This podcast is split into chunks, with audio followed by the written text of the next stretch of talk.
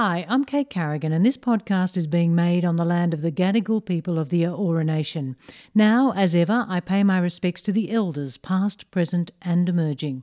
Are you battling with loneliness, seclusion, feeling unsure about the future? Well, you're not alone. Lots of people are feeling the same. This time on Croakey Voices, mental health in the time of COVID 19. Anxiety's up, and people are reporting that they're starting to struggle with how to cope with this if this is the long term situation. Also, what do you think about the COVID tracking app? Is it going to deliver what the Prime Minister is promising, a return to regular life, or a quicker return to regular life? And we drop in on a centre providing food and friendship in these strange times. Most people are just lonely. Coming to the market is often the only thing that people do during their day. To make it filled with joy and just respect, I think it's really important.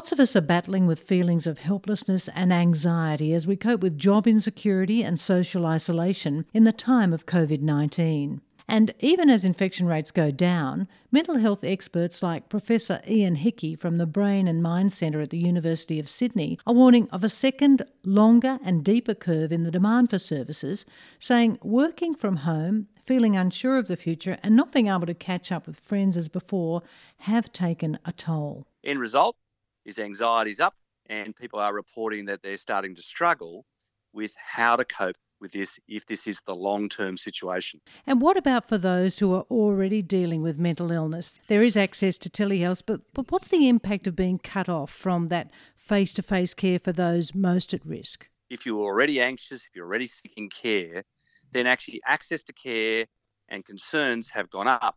Now, it is interesting acute presentations to emergency departments and seeking emergency care in mental health has gone down, just like it has in the rest of healthcare.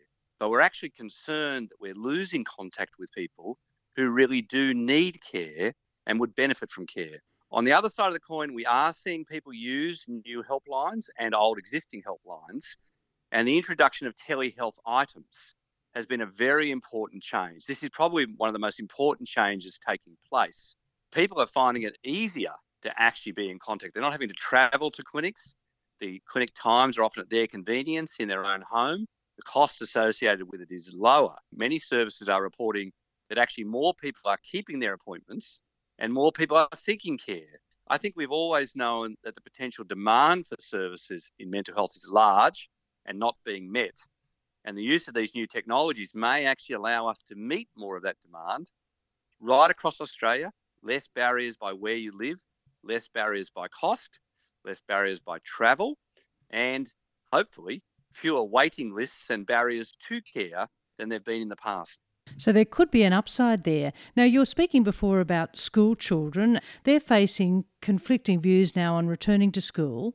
How can they, and particularly the year 12 students, be helped to cope with their anxiety? I think we're seeing right around the country a real concern about schools from two points of view. One is, of course, is there a real health risk? On the other side, people are well aware that school is so important to the social and emotional development of kids, not just the learning bit.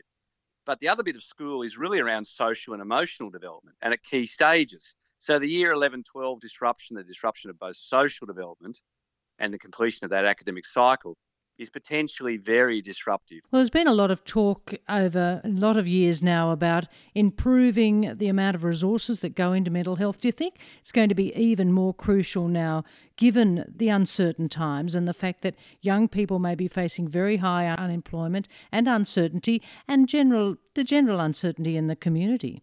This is a critical time for mental health. In fact, the groups I'm associated with, we would say there's a second curve coming in mental health if this is prolonged and disruptive.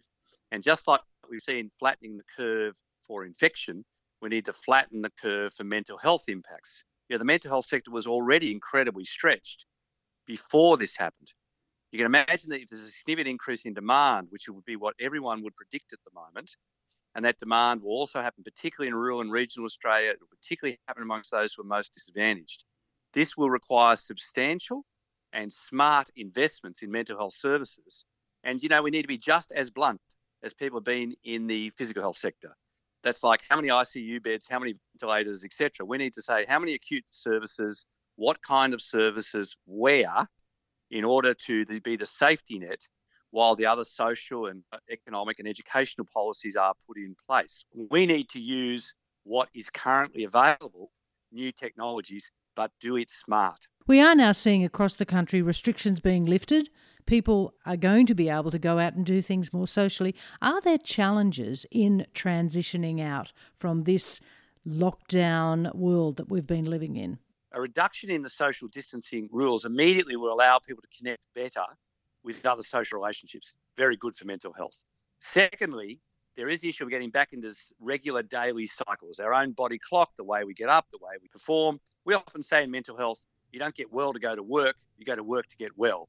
It helps you maintain your routines, your productivity, your sense of well being. Getting outside, getting outside in sunlight in the morning, getting out into the physical, natural world are all important.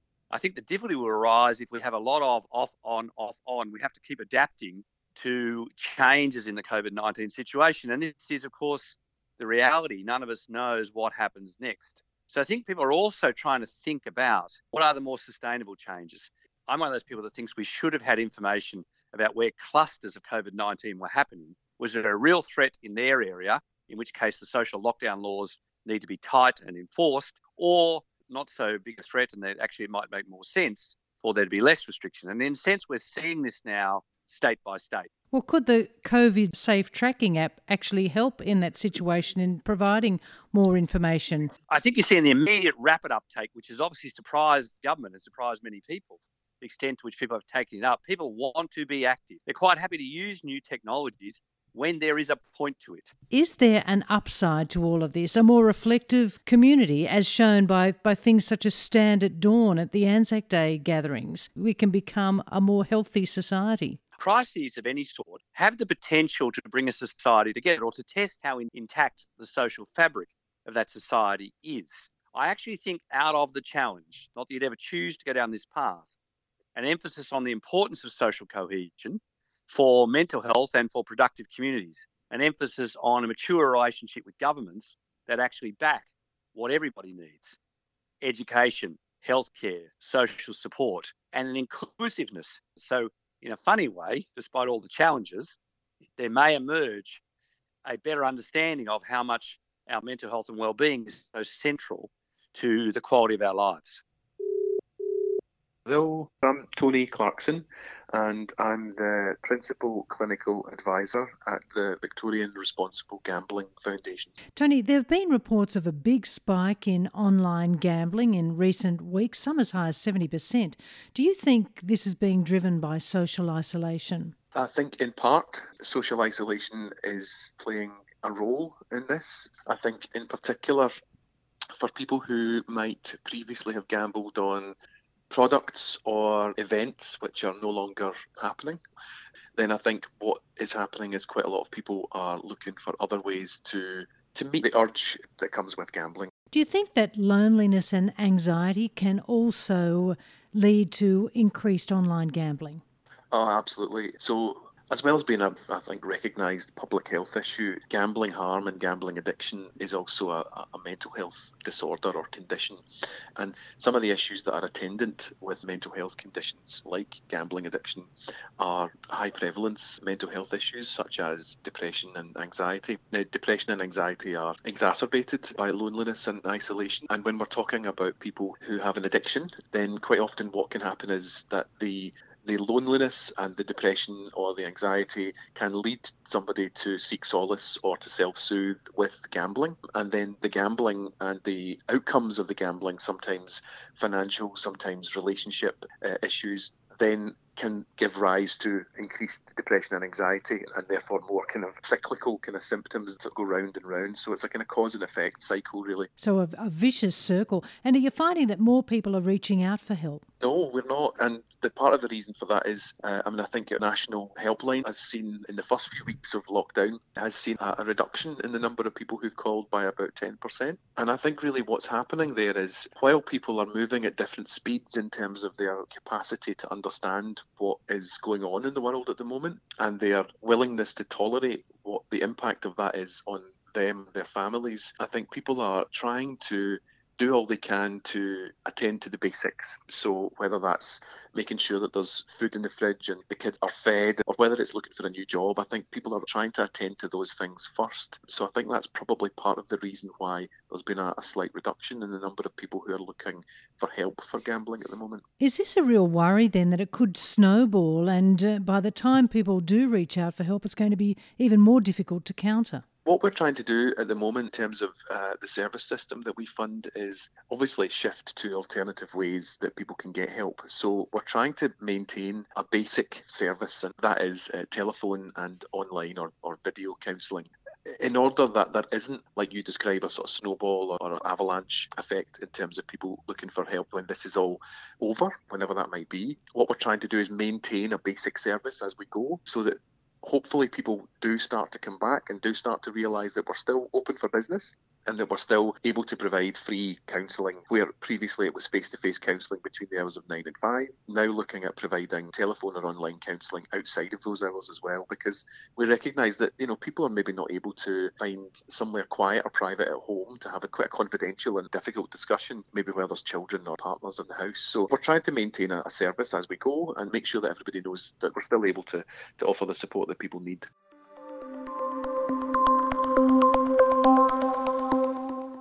What did you think of the Prime Minister's comments earlier this week that downloading the COVID Safe app could mean a quicker return to our pre pandemic lives? This is the ticket to ensuring that we can have eased restrictions and Australians can go back to the lifestyle and the many things that they previously were able to do. Infectious diseases physician and advisor for FutureWise Australia, Trent Yarwood. I think it's important not to put, um, you know, too much faith in how effective this app is going to be. Certainly by itself, it's not going to it's not going to be a, a, ticket to freedom, if you like.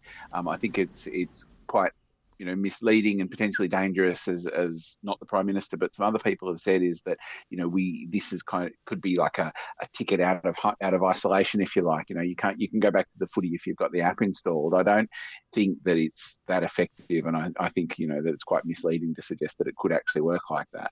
Could but it actually be dangerous it, then do you think in making people more um, complacent? some people have expressed that as a concern but to be honest i think that's just as overblown as the fears about it as well. On balance it is likely to be helpful, but it's not going to be the, the be all and end all.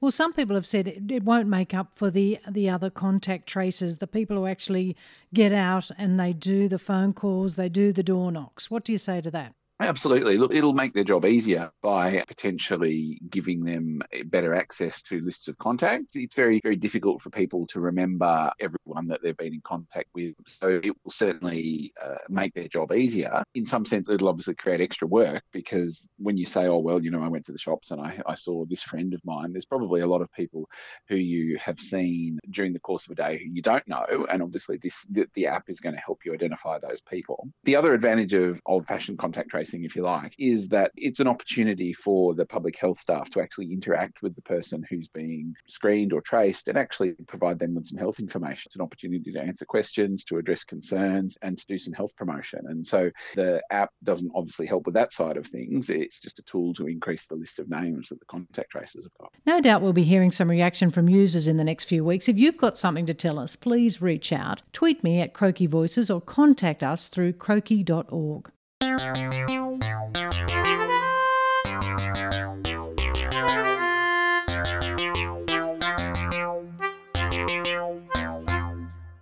Now for a postcard. This one from a food rescue service that operates in Sydney's East. My name's Eliza Vandersman, and I'm one of the managers at Oz Harvest Market. We're a market that runs in Kensington.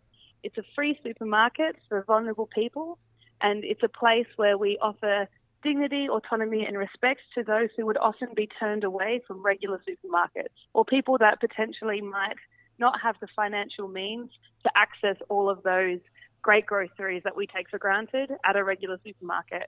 So OzHarvest is a food rescue charity and we have many partners and many donors around all of Australia. With COVID 19, we've had to change our model quite a bit.